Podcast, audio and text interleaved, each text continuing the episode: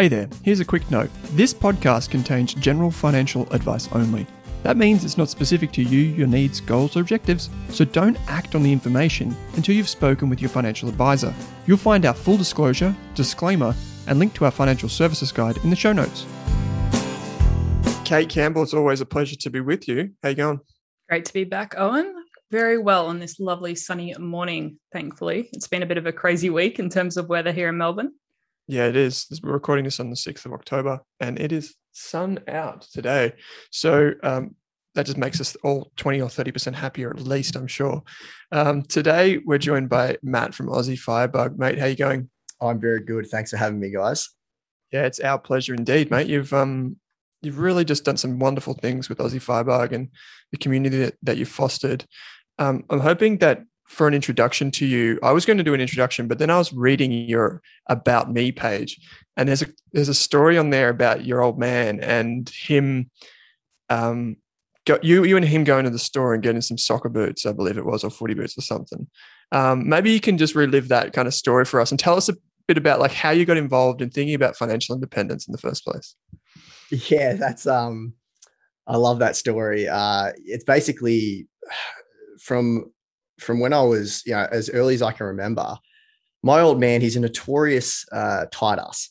And um, whenever we used to go shopping as a child, uh, I always wanted, as, as you do, like this is the marketing machine at work here. You, you know, they market to kids and they do a bloody good job at doing that. I wanted the best, you know, the Nike, the Adidas boots, the top of the range. And you know, he would always get me the sort of the, the middle tier, not not the worst ones, but the middle to the lower tier because, and I, I appreciate this now that I'm older.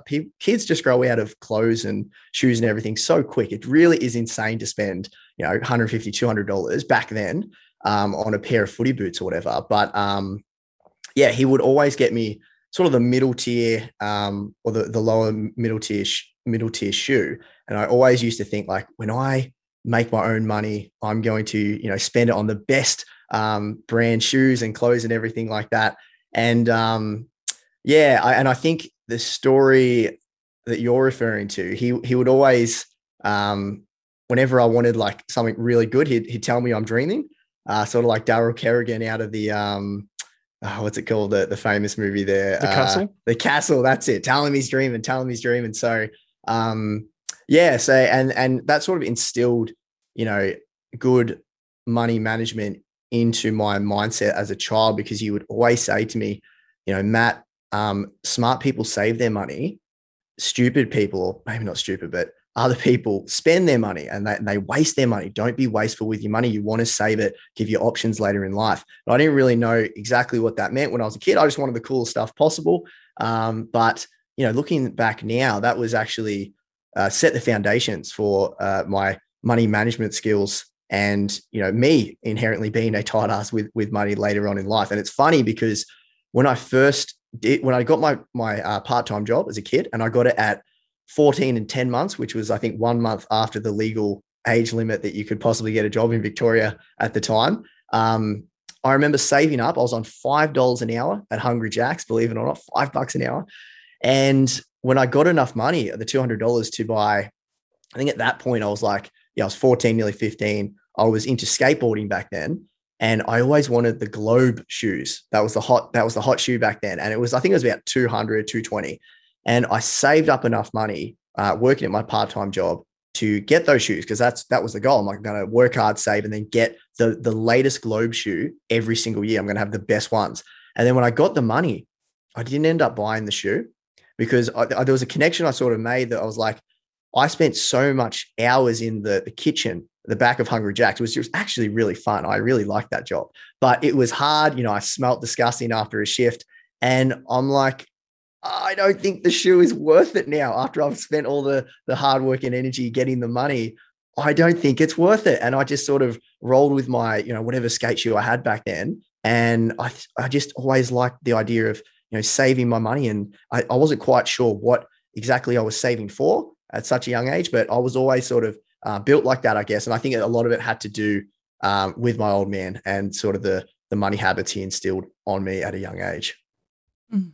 It's amazing. Like oh, we've had quite a few listener stories now, and it, depending on how people talk to their parents about and how their parents sort of talk to them about money when they're kids. So many of that those things stay with you, good or bad, for your life, unless you actually sort of do something to change them. And um, yeah, it's always really interesting to hear. And I wanted to know a little bit about. So you you were working and saving at the from the age of sort of fifteen. When did you stumble across the idea of financial independence? Yeah, it's a good question. Um, because financial independence like I was lucky. One of the biggest advantages I ever had in my life was having parents, having loving and, and, supporting parents. That's a huge, huge advantage just in the first place. But around the dinner table, there was active talk of investment, investing, and it was property investing because anyone knows, you know, two major religions in Australia: Christianity and property investing, of course. And my parents, being boomers, um, a lot of people out there could probably relate. Property investing is just a big thing with your parents and boomers in general because it's done they've done so well. So I totally get it.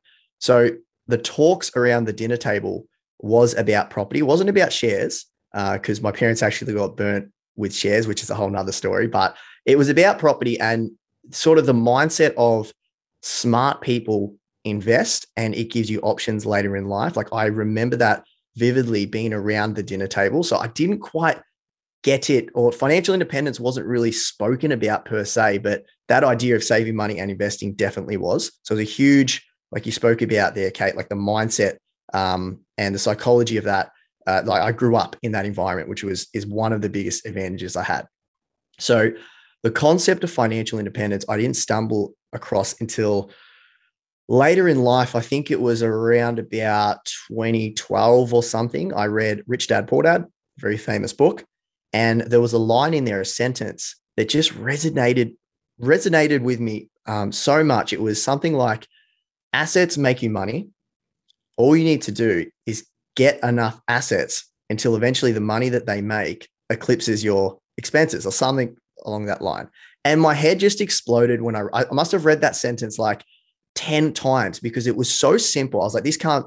It can't just be this simple, can it? I'm kept reading like, yeah, it makes just get assets, they make money. Doesn't he wasn't speaking about, you know, what assets, he was just get assets, they make money. Eventually, you'll become financially independent. And I was like, oh my goodness, you know, now I sort of have a a goal to work work towards because I was always a pretty good saver, but it was I didn't have a a long overarching strategy or goal to work work towards because it was it was it was always like a few thousand dollars and then I go spend it you know, in Chadstone or something like that. I, I could never sort of get past a few thousand dollars. And um, so I had financial independence was the, the, the thing that really blew my mind. But a lot of people and financial independence isn't a new concept. It's been around since probably the, the you know the dawn of um, the creation of money. But a lot of financial independence um, strategies and advice and everything like that is geared towards people reaching it in their 60s or if they're lucky in their 50s. A lot of literature is written about that. Later in life, you'll get to find it. You'll get to be able to retire later on. So that's when I come across financial independence, and I can I can go on to fire if you like because it sort of rolls into this story. So yeah, so financial independence, I was you know that's a good that's cool, but it's so many it's it's still four decades away. I just started working, just started full time work, and then I come across this blog, and I'm sure a lot of people in the fire community out there listening can relate. Mr. Money Mustache. Now, what Pete, he, he's a um, he's probably the leader of the modern day fire movement, I would say. And there was Vicky Robbins in the 90s who wrote a little bit about it. And there was blogs before Mr. Money Mustache. There was Early Retirement Extreme, um, JL Collins, a few other ones. And I actually come across those blogs uh, back in the day, but they did i remember reading early early retirement extreme for example which was essentially the same thing that pete at mr money mustache was writing about but he was very extreme and, true to his name and i could never relate to it and I, and he he never he wrote about things and I, it just seems seemed so abstract and that was a life that i would never want to live so i'm just sort of going to can it's a very interesting blog you know whatever. But pete wrote a few articles and probably the one that um, sort of you know exploded my mind again was the simple the shockingly simple math to early retirement and he sort of un, unveiled the math and the investing behind how he was able to reach financial independence at 30 realistically without inheritance without a you know extremely high paying job, although he did have a very good paying job, but it was so um, it blew my mind so much. I, I remember reading it, and that's such a great blog article. I'd encourage anyone that you know wants to uh, look into fire and how it works to read that article. That completely changed my trajectory of, of life pretty much because I had a new goal to work work towards because I just started full time work uh, at the end of 2011, and I think I stumbled across Pete and what he was writing about in like 2013. And up until then, like I, would invested in an investment property. So I was sort of on the way to financial independence, but it was still decades away because that's what I was thinking how long it was going to take. And then what Pete was writing about was like financial independence on steroids and how to practically actually do it. And the, the reason I think he's so popular and, and the way, like, I think he's the leader of the, the modern day fire movement is because a lot of people think it's a, that, you know, fire is a financial thing. It's a, you know, concept about finance. It's actually a life philosophy. And what Pete was writing about first and foremost was how to live a great and happy life. And it just so happens that money plays a super important role in that in you know in modern day society um, so that was a long-winded answer kate but essentially that's how i come across um, financial independence and fire mm. it's amazing how many people's lives have just been changed by that one blog that he wrote. And um, like so many people I've I've sent that link to so many people and we'll include it in the show notes because I think it's it's worth listening and I definitely included it in our free fire course. But um, I think there's so many resources now, and it and as you mentioned, it is that lifestyle because it's not something that happens overnight. You can definitely speed it up, so it's not something you have to wait until your 60s to achieve, but you have to kind of build that mindset of um, of all those elements of financial independence and investing and sort of investing in what you love with your time and your energy. And um, I think another thing I wanted to talk to you about was a bit about your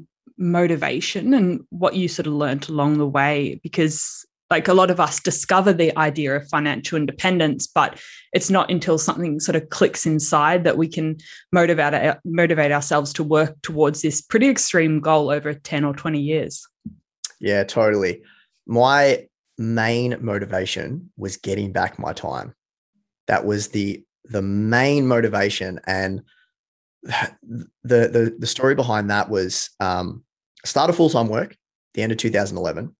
And I don't know about you guys, like Kate or yourself, Owen, but I remember when I started full time work in the corporate world, it hit me like a ton of bricks. The first two weeks about I sort of knew when I was at uni, you know, everyone goes off, they work 40 hour weeks, and that's a lot, that is, that's a lot of hours in the week. But I guess what I didn't know or what they don't tell you is all the hours and time and energy preparing for work de-stressing after work, commuting to work. So it's not just 40 hours. It's it's it's a lot more than that. And I just remember the first two weeks, I was just, and I, I was a pretty, you know, I was young, fit, healthy guy. I was exhausted. And I, I guess you do get used to it. But I just remember thinking, there is no way that I want to be doing this for the next 40 years. Like you're, you're telling me this is how people do it for the next 40 years. And I could see the writing on the wall. I could see people at work that had just had a family and things were starting to slip, things that, that were important to them.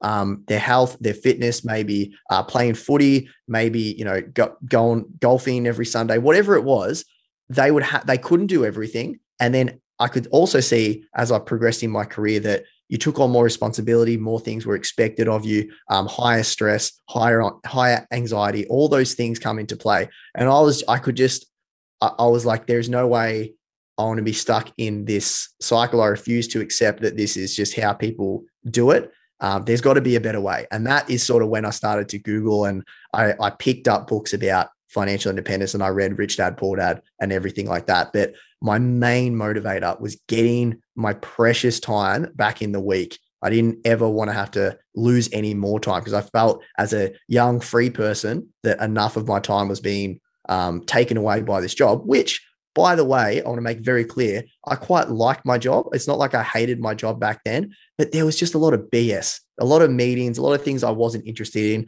I was probably say like 40% of my job was great, interesting, problem solving, like the technical side of it, love that. All the other crap, no thanks. And I didn't like um that I was, yeah, that, you know, I had to be here. I felt a little bit trapped and um, I just invested in an investment property. So I had that looming over my head, this massive amount of debt that I'd never seen in my life. I'd just taken that on, even though the the, the property was pretty much neutral, cash flow was a little bit negative. Um, I felt a little bit trapped, and I was like, I got to get out of this situation. And um, yeah, surely there's a better way. And I discovered that there was, and yeah, that's it. Hmm. I don't think you're alone in that at all, mate. I think it's um it's a reasonable thing.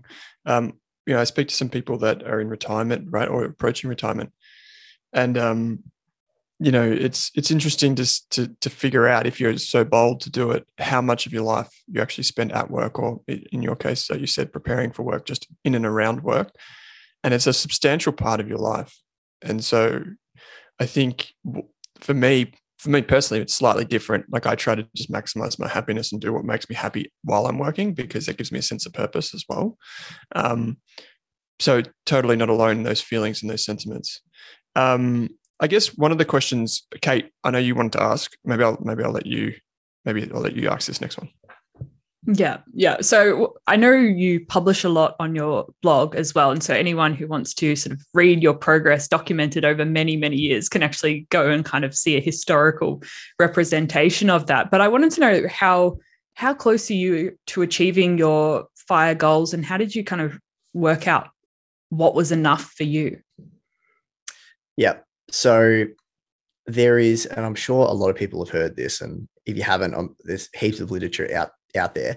Uh, but there's this thing called the four percent rule, and I first come across that uh, in that post from Mr. Money Mustache's, as Kate, uh, I think you're going to put in the show notes. It should really be, I, th- I, feel as though it's like the constitution of fire, it should be like enshrined somewhere in a museum or something. um, but basically, in a nutshell, I don't want to get too much into the weeds and the technicalities of it. If you can save or invest, that's a better word, definitely invest because you don't want to just have it in cash because that's not going to do it for you, especially in today's um, environment. You can invest 25 times your expenses. You, according to this study, the Trinity study, it's not perfect, but um, again, we're just trying to make it simple here. There's a pretty good chance that you can live off the returns on that portfolio, that snowball that you've accumulated at 25 times times uh, your annual expenses. You can live off that forever. Again, not perfect and people pick it to shreds, but it's not sort of the it's not the point of the 4% rule to like be set in stone and it's it's always going to work and everything like that because what that is saying is you should be able to live live off that portfolio forever depending on how old you are that forever might be 50 60 70 years you know so there's a lot of things you can do in between that time like a lot i've seen a lot of crit- criticisms of the 4% rule um, and it's it's like, come on, if there's a big market crash straight after you pull the pin and stop working, there's things you can do. Sure, you can tighten your belt. Um, you can not pull as much from the portfolio as you otherwise would have. Like, there's a lot of different things, but it's just a it's a guiding principle. So that's essentially what I use and what I'm using. And um, we we track our expenses. I've done that religiously for many many years. And uh, originally, we wanted a million dollars in invested in the portfolio. That's outside super. And I, have upped it now to 1.25. So right now, uh, we've got, I think, I haven't done this month's update, but I think it's around about 760,000 invested. And that's not including my primary place of residency um, or super. So it's just cash, shares, and real estate. And we want to get to 1.25. So uh, I'm actually in the middle of selling our last investment property, but it, it's it will be determined largely on market returns. Um, so maybe like 1.5, 2.5 2.5 years away, depending on how the market um, does it. But to be honest with you, I'm sort of living the life right now that I want to live regardless, because I've reached the point now where the portfolio, the, the returns of the portfolio are eclipsing what we can actually put into it. So we we aim for roughly five thousand dollars a month to like shovel in cash on the snowball to grow our portfolio, our fire portfolio. Um, and it's so large now that the market swings dictate more about where the portfolio is going than what we can actually add to it, which is really cool. But it's also scary because obviously the last month wasn't great, but you know, um, and yeah, that's essentially it in a nutshell. So we're trying to get to 1.25, but right now, like we spoke a little bit, bit about uh, before we started recording, I'm only working 20 hours a week. And so I'm sort of doing the um, semi retirement life anyway. And I think I'll do that forever or until it's not fun. Like I'm a freelance data and analytics consultant, which is that's the work I love doing. And I get to do really, really fun work, meaningful work. Um, it's like solving a puzzle. I love it uh, and I don't have to deal with like the bureaucracy and the BS like office politics because I'm a consultant now. Um, so in a weird sort of way, I'm so, I'm sort of living, you know, what how I want to live right now, but I officially haven't reached financial independence, which will be yeah a few years away. How do you, quick question? How because it's a we in there, right? Like it's the two of you. Yeah. How did the other half take it when you started on this movement, or like, you know, yeah, that's that's how, a how does the relationship fare into fire? it's a fantastic topic, uh, Owen. And so, how's the story go? So, I basically stumbled across, yeah, financial independence, Mr. Money Mustache. I was obsessed with it, like insanely. I used to consume 20 articles a day, nearly. Like, I, I, I'm, my wife, my now wife, you can ask her.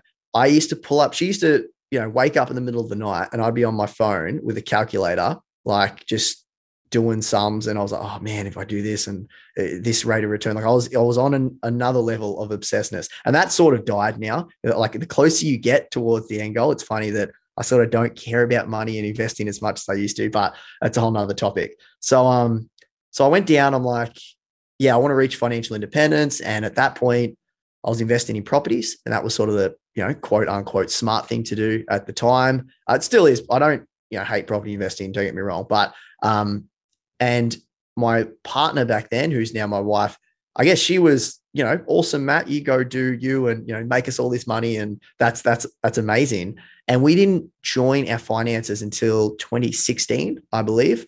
And when we joined them, like I can I can categorically say to everyone out there listening, we or I would not have half as much, or not, yeah, not have accumulated half as much wealth without her help because there are so many things you can do with uh, in a partnership if you're on the same direction and moving towards the same goal than you can as a single person. So people look at our net worth, they're like, wow, that's a lot of money for, you know, even a couple to have accumulated. And I can definitely say that uh, we, we, we, I've gotten further, even if you, you slice it in half and, you know, um, w- with her, because we can, um, there's a lot of expenses that can be sort of, uh, I don't know, like consolidated with a couple that you, you have to sort of just cop on the chin as a single person. I hope I'm explaining that. Um, yeah, like even guys, things like rent or like yeah, exactly, health exactly. insurance. There's so many ways. To, exactly. Yeah. There's, there's a, a, like food, even the wastage of food. So um, we joined finances. Now I'm so so blessed that I found someone that I love who was decent, or yeah, I'm going to say good, great with money for any normal person. I was just on it like another planet with um, the optimization, but she was very good with money, a, a naturally frugal person. Um, she didn't know too much about investing, but frugal and good with money and like, you know, waiting for the bargains and everything. I got really, really lucky that she was like that. Now I was on, I was very obsessed with it and we sort of balanced each other out over time, which has been really nice because I'm a lot more relaxed about money.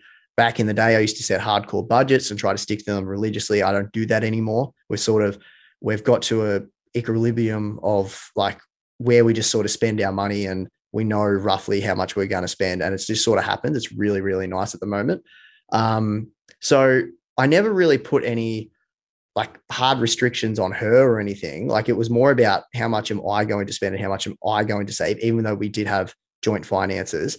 And i guess we're just sensible sensible about it. Like she buys whatever she wants. I buy whatever we whatever i want. Um, if there's a big decision to be made, like obviously buying a house, buying a car, we're going to talk to each other about it. Um, but like, I guess I'm just really, really lucky in this regard, but we've never had any issues with this. But, and I know that's, I don't know if that's the norm or not, because I know a lot of people write in and they're like, I've got a partner who's a bit, you know, spendy. How do I get them on board with the fire movement? I've never had that problem. It was, she was always doing her thing, I was doing my thing, and we were just a team, and we worked really, really well together. And we saved a you know bucket load of money, and it's it's sort of just worked out. Like I, I know everyone out there listening, I know I've been blessed in this regard. So sorry that I can't really um you know give any great advice on how to you know get a partner across or anything like that. So you've never I was going to actually follow in, follow up on that. So you've never found like good advice or strategies that help get a partner on board with the fire movement? Like, is there any of your? Because I know you got a huge community right around you and Aussie Firebug.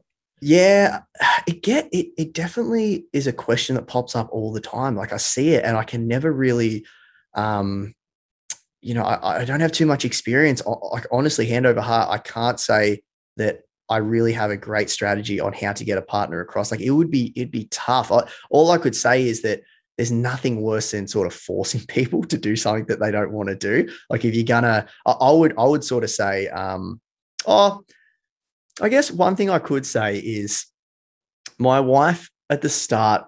this is so funny to, to talk about now, but she didn't really believe it was possible. Like when I was talking about this, and I was, I was you know, obsessed with it. So I'm talking to her about, hey, check this out. We're, we're gonna um, get to a point where we don't have to work she revealed to me later on in life that she was like, I just thought that was a pipe dream. Like, I didn't actually think we would actually get anywhere near it. And um, I guess if you explain to your partner what what is your ideal life, and then how does money as a tool help build that ideal ideal life? I, I think that would be a better way to go about it.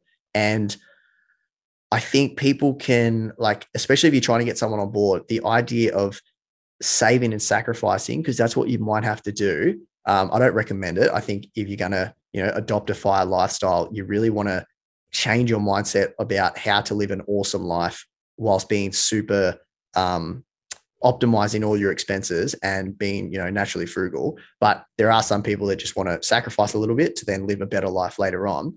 And if you're going to do that, I wouldn't, I would say that don't aim for like full financial independence because it might be 15 years away or, you know, something like that. But try to aim for one or two days off a year because that's really, really possible after like three or four years. You know, depending on, there's a whole bunch of uh, variables there. But if you only need to shave one or two days off to be, to be way more happier and live a fantastic life, then a couple years, you know, three, four, five years of investing and saving and maybe sacrificing a few holidays here and there is really realistic for a lot of people out there. You just got to, you know, know what you're doing and like do the right strategy and understand the math behind it. Uh, and I think that would be uh, an easier pill to swallow for a partner. Mm-hmm. That's great. That's great advice, mate. I think um, the hardest the hardest questions that we get as people that are involved in finance come back to relationships, not just with other people, but with things as well. Mm. So, um, which fire obviously touches on all of that. So, um, our, our listeners will be really keen to know how do you basically go about investing your money to achieve fire. So, you mentioned before that you're in the process of selling an investment property, um, and you made a comment before that you don't necessarily, you know, don't hate property, you're not like anti-property or anything like that. But can you just describe maybe how your your strategy started and where it's at now? Absolutely, interesting story. So uh, like I mentioned before, you know, around the dinner table at my house was all about property and smart people invest in property. Um, we'd talk about, I got two older sisters. Um, if one of their friends had been uh, or bought a, a, property, it was like, wow, they're doing well for themselves. And look at, you know, this person go, even though we had no idea about, you know, their, their, their finances there, they could be, you know, swimming in debt. They could be, you know, $400 a, week trying to um, pay back repayments. None of that mattered. It was just about how many properties they had. Uh, so I wanted to be a smart person. So I bought an investment property at, say like 23 or something, 24. And uh, it was just before the um, first home buyers grant was ending because back then it actually you know dried up. I think it's back now, isn't it? Or you get like the stamp duty off or something. But back then it was it was just about to end, and I got in literally like the day before it ended.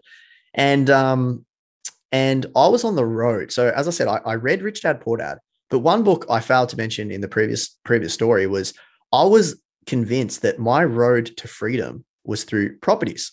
It wasn't through shares because I didn't know about shares back then. I thought the share market was a casino. I thought you put money in, it goes down, you know, Elon Musk tweets this, Donald Trump tweets that. It's crazy. It's all over the place. It's like, no, I'm not going to do that. You, you, know, you need a, a master's, a, a, you need to be a professor of uh, investing. No, not for me. I understand property. I can see it, feel it, all that good stuff. So I read a book called, I read heaps of property books, but my favorite author was Stephen McKnight. And he's very famous for the extremely clickbait title mm. um, 130 mm. properties in 2.5 years which is just yeah. insane and trust me everyone out there listening this guy's actually legit i've been to yeah. seminars that the, the strategy that he did and he actually did buy 130 properties in 2.5 years but it is so eh, the, the strategy he used you can't use in today's market like he got in at such a unique and unique time and the strategy was so niche that it was like basically like no one else could have possibly done what he did. But anyway, that's a whole nother story. So I was Mr. Property back then. I was all about property. I used to anyone at the pub, you want to talk property, and it is a it's a good conversation starter, isn't it? Like you, have been to the pub and you talk friends like property is the the barbecue talk. So um, I was on the road. I, I got up to three properties um, before I maxed out my lending capacity. And I was basically the strategy. This is such a classic strategy. It was like, I'm going to buy 10 properties, sit on them for 10 years, sell half, live off the rent. Easy, right? Like everyone's doing that. It's how heaps of boomers have got rich. So I got to go for my number four and I maxed out my lending capacity. And, you know, I was obsessed with this goal, financial independence. I'm like, well, I'm not going to let that stop me. So what other options do I have? And that's when I come back to Mr. Money Mustache because I'd already I'd already read him at that point, but I thought, ah, oh, share it must be an American thing, whatever. Like, but I got I went back to the share market because it, I didn't need other like institutions, banks to get me going in there. So I thought, all right, I can't buy any more properties. What else am I going to do? So researched the um the share market, uh, read Mr. Mo- read a few more articles, um, picked up the Boglehead's Guide to Investing, um, you know, all these share market books. And I decided, and that's actually at the same time that me and my now wife joined our finances. And I thought we had heaps of discussions, and I seriously was researching it, you know, um, analysis paralysis for like a year, a year and a half before we started buying shares. And then I thought, all right, look, and Chrissy's my my wife's name. I said, look, Chrissy, let's do this share thing. And if it works out, like let's just do it for a year and see how we're feeling after a year, and then we'll figure it out. Because I think when we joined finances, like she had a wage, so obviously our lending capacity opened up a little bit, so we probably could have went for a fourth and fifth property if we wanted to, and we did it for a year. And there are certain advantages and disadvantages with every asset class. But at that point in my life, I'd done a few renovations in the properties and I was getting really sick of going down to my investment property and adding value to it every weekend for like think I did that for you know at least 15, 16 weekends. It was a lot. It was a lot of physical work and it actually paid off in the end. But I realized that well, over time, I just I got over property as an investment class. I, I wasn't as obsessed as I once was, and my uh, my wants and desires started to shift my priorities. And after we invested in shares, and I seen how passive and how hands off shares is compared to property, we made the decision we're going to slowly over time sell our investment properties and put all that money into shares. And I had a, like in my head, the goal to financial independence was a lot clearer through shares than it was through investment property. Investment property is a weird one. And again, um, let everyone know I'm not against investment property. I think it's a fantastic asset class for the right person. But it's a bit of a weird one because I, I never felt like I was investing properly with property. I know that sounds weird, but the, the game in Australia for 90% of property is you buy it, you might lose money for five years. You might have be lucky and have it neutrally geared, positively geared if you're lucky. Rent might rise a little bit, but the real payoff is at the very end. Now I know you can withdraw equity and you can bankroll that onto the next one. I did that. Like I understand all those strategies, but I just, it never sat well with me, that type of investing. But when I invested in shares, it re- it just clicked. I don't know that it just, I guess you either lean one way or the other, or yeah, there's there's different asset classes, but with shares, I just like the idea of starting with this little snowball and you keep piling on snow, it gets bigger and it gets bigger. It starts rolling down the hill. And then market gains and you and you get the capital gains. And then four times a year, money arrives in your account through dividends like magic. Like you haven't even done anything. And it just like you get a little check. I just thought that was the coolest thing in the world. And and like I said, the the um, math and how to work out we were financially independent was a lot easier and a lot more succinct and clear. The road was a, a lot uh, easier to understand with shares. So yeah, we made the choice after a year. We loved what the shares were doing. And I guess we got lucky because the market was quite strong. Like, can you imagine if I invested in shares in 2007? You know, and this is where timing is everything. Timing's everything in our, you know, so anyway, we um we really like shares and uh, you know, we made the decision. So we're going to sell out the property. We, we were done with them. I didn't want to actively manage them anymore. Still love it as an investment class. I want to make that clear. Uh, but we were more geared towards passive investing and then following our passions, you know, like obviously uh, working on my business now, the freelance business and doing my Aussie Firebug podcast and blog and everything like that. Um, so yeah, that's the story. And our last one is in the middle of being sold right now. Hmm. Cool. I love it. It's a really, really interesting thing. And I think a lot of people can relate to that feeling that you had around not feeling like you're doing it properly. Um, because we look at people on the news, right? And they're like finance people, they wear shirts and they're talking about really complex things and financial markets and all this type of crap. Um, yeah, I, I, love it. And um, for those of listeners that don't know about Matt's website, Aussie Firebug, uh, you can head there and there's a there's a tab up the top for net worth and it breaks down all of the different strategies and and and kind of where he's at. So it's really interesting. Kate, over to you. Yeah, I think that's been one of the amazing things about reading like fire blogs like yours and Mr. Money Mustaches is actually having a look behind the scenes about how people are investing and structuring their life and really designing it in a way that suits them. And I think there's so many resources you can look at nowadays and just not to necessarily take advice from, but just to see how other people are doing things. And when you're trying to figure it out for yourself, it's a good place to start. Um, and I just wanted to talk to you a little bit about what you think the hardest part of working towards financial independence has been for you. Mm, the hardest part, um, I would say, the, at the at the very start, this is sort of counterintuitive to think about, but I almost wish I didn't discover fire at the very start of my career because I was quite, I'm not going to say depressed, but I was quite like upset that it was going to be so far away. And it actually made it made me hate my job a little bit at the start. Like I was quite liking my job. And I don't know, there's something about like okay, this is my life for the next 40 years. You know, it, it could be worse. Like this, this is fine. It's quite good actually. And then I'm like, oh, there's this thing called fire, and you can, you know, do whatever you want, and you can have all this time and freedom and options and days off. And this is amazing. Oh, it's like 10 years away. It's 15 years away. And now I'm like, oh, slumping in my chair, and I'm like, this is crap. Like, hurry up, time, you know. So that was the, I guess, the mindset of um trying to like uh, you know I wanted to speed up time early on in the piece, and that is such a such a bad uh, mindset to have. Like we should never ever waste our time. It is the most precious resource that we have. Like this whole thing of financial independence and um, you know fire and everything is about getting our time back. It is is the most precious thing we have. So um, yeah, getting out of that funk of uh, wishing my time away w- was a bit difficult, and then I never really had, uh, like some people say that sacrificing things um, is hard for them, but I didn't really sacrifice too much. In in fact, I I, I probably sacrificed.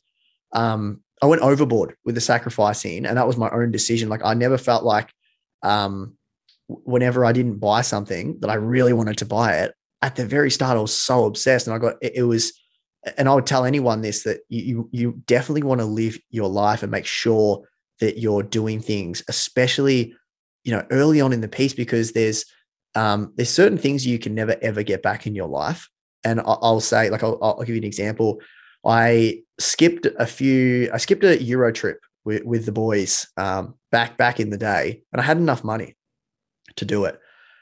And now I regret that, and I hate using that word but I regret that now because it doesn't move the needle that much in my goal, my overarching goal of financial independence. It wouldn't have moved the needle that much. And I can never, ever, ever get back going to Europe with a whole bunch of my best mates when I was like 26 or 27, whenever they went. Now, mind you, I have traveled extensively. Like I'm definitely, this is a first world problem here. Um, I've done traveling. I'm not saying I haven't, but that one trip, I, it, you know, I, I regret. I don't regret not going to the pub every weekend and like just sort of pissing my money away $200 every single weekend. Like I did that when I was 18, 19, 20. I definitely was at the pub and then I got over it. And they're the sort of things that, you know, the optimizing your expenses, you know, that that is probably, in my opinion, I, I like I never regretted, and it was worth me saving my money, in, you know, in in those situations. But there's certain situations, and it's going to be different for everyone out there listening, where you just need to have, to have that fine balance. Um, so, yeah, I hope that hope that answered your question. I, I think probably the sacrificing is the hardest, but I never felt like I sacrificed too much, if that makes sense.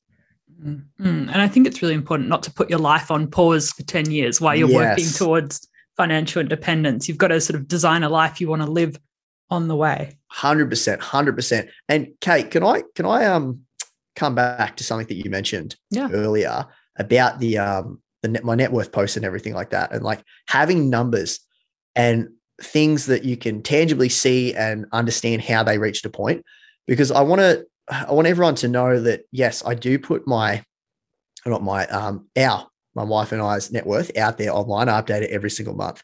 And the reason I want everyone to know that the reason I do that is it was actually it was a little bit selfish because when I first started back in 2015, the blog, um, everyone was writing about this fire thing in America. There was no fire blogs in Australia, and I wanted to know if this thing, if this concept of extreme um, retirement, early early re- retirement and financial independence at such a young age, it was actually applicable and doable in Australia. So I started writing about it and I started putting myself out there, full transparency, how much we were earning, how much we were spending, what we we're saving, what we we're invested in. And I, I, did it for a few reasons, but one of them, one major reason was so really smart people would pick it apart.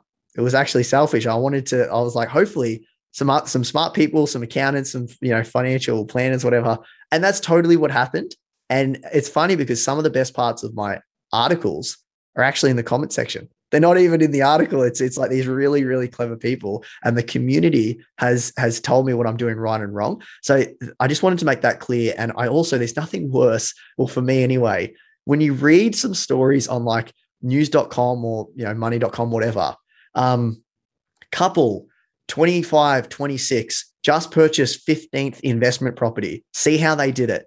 And you read the article and it's got absolutely zero um, information about whether or not their parents helped them out, whether or not they got an inheritance, whether or not they're on half a million dollars each in income a year. And then conveniently, most of the time at the end of those articles, um, you know, see how um, Joe and Linda did it. They've just now started a, uh, a property investing company or something like that. And it's almost convenient that it's like some sort of advert. So I didn't want to be one of those people to be like, like it's not a brag thing. I just don't want to make that clear that I didn't want to just put myself out there. Hey, look how much money we've got. Look at, you know, I, I wanted to show people what, how we actually did it, some tan- some numbers, some facts, some data. And um, yeah, I just, I just wanted to make that clear. That's completely reasonable. Thanks. no, I think that's, it's important because you do, there's always, I feel like it's every week on Twitter, someone sharing, oh, there's another one of those articles where 23 year old buys property, but entire deposit given by parents so they didn't actually save anything. I know, I know. That's exactly. I didn't want to be one of those people. So that's yeah, that's and I always used to read those articles and I was like, this is amazing. These people, this is where I want to be. Tell me how they did it. And you, you could never ever find about how they did it. And it was always about, hey, if you want to know, join this company, pay all this money, and w- pay all this money will reveal our secrets. I'm thinking, if you're financially independent, why why are you charging people money? But anyway, that's a that's a whole other thing. um, yeah, we've got we've got probably got time for two more questions. Um, it's been an awesome chat so far. So hopefully these two um, end on a good note. Kate, what's your final question for Matt? I think when people hear about the idea of financial independence, there's a lot of sort of myths or sort of rumors floating around. And I'd love to know if there's any myths about the financial independence movement that you'd love to dispel on this episode? Absolutely. I'm so happy you asked this uh, question, Kate, because I've got two. The two big ones, everyone trips up uh, about this. And um, the first one is, and I, you know, forgive majority of people because it's in it's in the bloody acronym. It's the retire early part of fire that everyone gets tripped up on. And what they think of, they might read, hey, these people are like saving all this money and then they don't want to work. And that's completely not true. I've yet to meet one person that has reached fire or is on the way to fire that doesn't want to work. And again, I forgive everyone because the word retirement has a certain connotation to it. So um, probably is not the best word even to describe what we're trying to do, but it's a catchy acronym. So, you know, we're, we're stuck dealing with it. Um, so to me, retire, the retire early part of fire had always been about retiring from the rat race or the cubicle. It was never about work, meaningful work, something that you're passionate that brings something that you're passionate about that brings you meaning is awesome. Awesome. I, am doing that now. I want to do it till the day I die. And I, every single person that I've met wants to do meaningful work. Every single person. In fact, most of them, when they reach financial independence, they, that's what they do. They, they quit, they retire from their job, and they go on to meaningful work. Now, whether or not that's paid or unpaid doesn't matter nine times out of 10, probably 99 times out of 100, they will go on to make money in the field of their passion. And sometimes, not all the time, they end up making more money in the field of their passion because that's just how it works. They're really passionate about it. They're probably doing, you know, 60 hours a week, but it doesn't feel like work because they're so passionate about it. So, anyway, that's a whole nother thing. But that's a huge myth I want to dispel that we don't want to work. We do. It's actually, you know, part of the reason we, we reach financial independence so we can do meaningful work. Uh, the second one is, and this is a little bit more, you know, I, I want to dispel this, you know, make this clear is we are all living uh, in tents and we're eating rice and beans. Absolutely false. I don't know anyone that lives like that. Look, there, there are some extreme people, and I blame mainstream media for this whenever they run a fire story, they will get the extreme people. It's no different to a lot of other niches or a lot, a lot of other movements. They'll interview someone that that pretty much is living in a tent and eating rice and beans, and everyone thinks that everyone that's doing fire is doing that. He, here's like the the the deal basically. If you can save, if you've got a savings rate, the, the whole concept of fire is really down to how much you can save. It is, you know, how much you earn and everything, but it's less how much you earn, it's more about how much you burn. If you've got a savings rate of 60%, I think the math is you can retire roughly or you can reach financial independence in roughly 10 years. Right? So it's so optimizing expenses is by far the biggest bang for your dollar. And then like increasing your income is obviously very important. And then investing your money is very important as well. But I just want to make that clear that um, yeah, we, we live a fantastic life and you can follow, you know, aussiefirebug.com. My website is predominantly about our journey to fire. And if you look at the, the um, articles, we live a fantastic life, I think, like a fantastic life. The mainstream, not mainstream media, the, the marketing machine, consumerism has sort of warped a lot of people's minds about what you actually need to be happy. You need this, you need that. You don't need any of that. Like there's there's a few staple things like shelter, your food, uh, community, significant other relationships. Those are the key staple things that makes a human being happy. All this other stuff is fluff. And I just, um, you know, want to make that clear that it, a great life in Australia doesn't actually cost a lot of money. And that is, that's the key. That, that's what makes fire work, the retire early part. People think it's extreme frugality, but really it's just getting back to basics and identifying what makes you happy and then zoning in on that and being extremely um, optimizing all your expenses. That that's probably if I was to say like the movement where we're crazy in any regard, I'd say it's the optimization. That's really where we're we're a bit of freaks in. Um, yeah, and that's it. That's that's uh, my thoughts on that. Cool.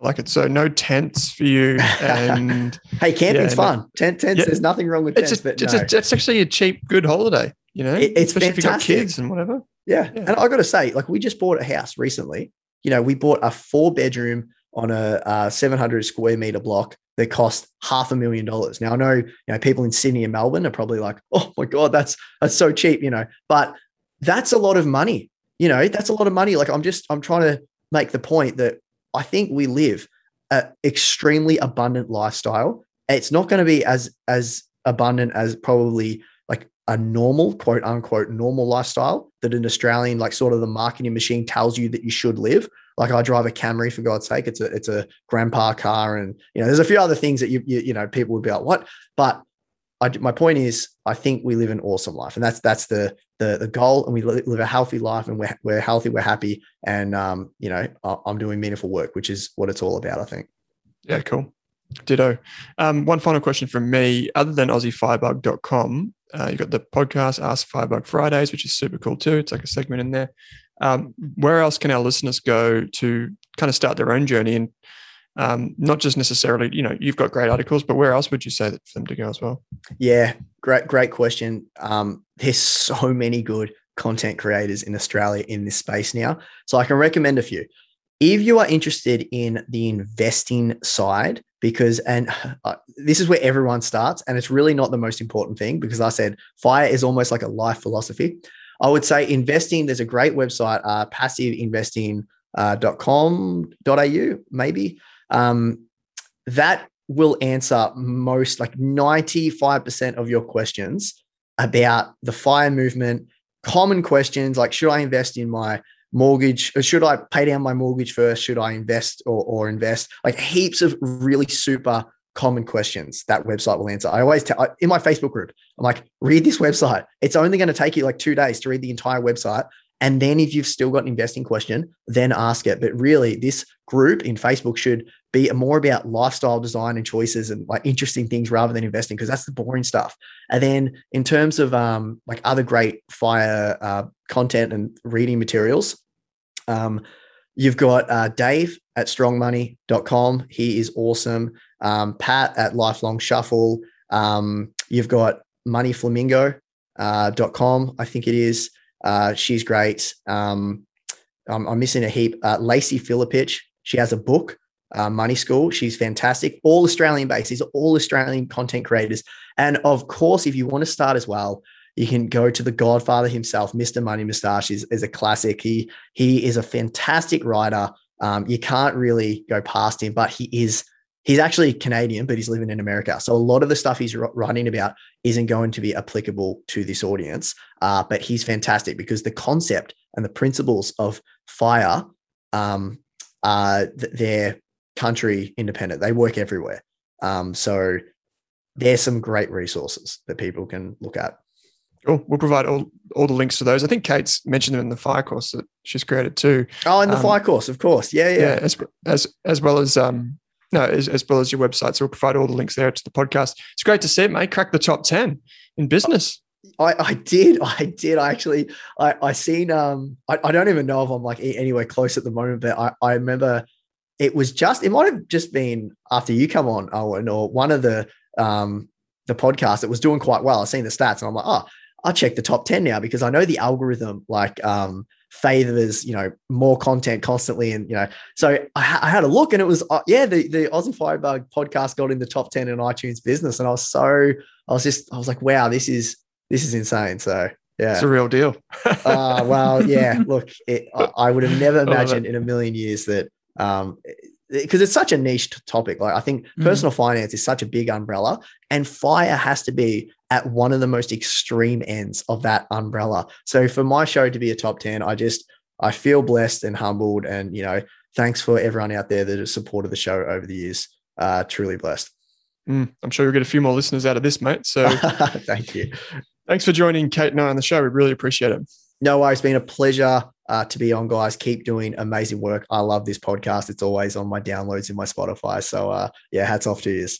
Thanks, mate. And Kate, as always, thanks for joining me. Thanks, Owen. Thanks, Matt. Cheers. Thanks for tuning in to this episode of the Australian Finance Podcast, where our mission is to improve the financial futures of all Australians. If you'd like to learn more, create a free account at rask.com.au forward slash account to download free episode workbooks, bonus resources, and take our amazing free personal finance courses. You can also join our online community by following the link in the description. If you enjoyed the show, what we'd love is for you to leave us a snappy review on iTunes. And you can follow us on Twitter and Instagram at Rask Australia. Kate and I are also on both of those channels. Finally, if you have any feedback, suggestions for episodes or guests to come on the show, or you just have a question for us, shoot us an email at podcast at rask.com.au.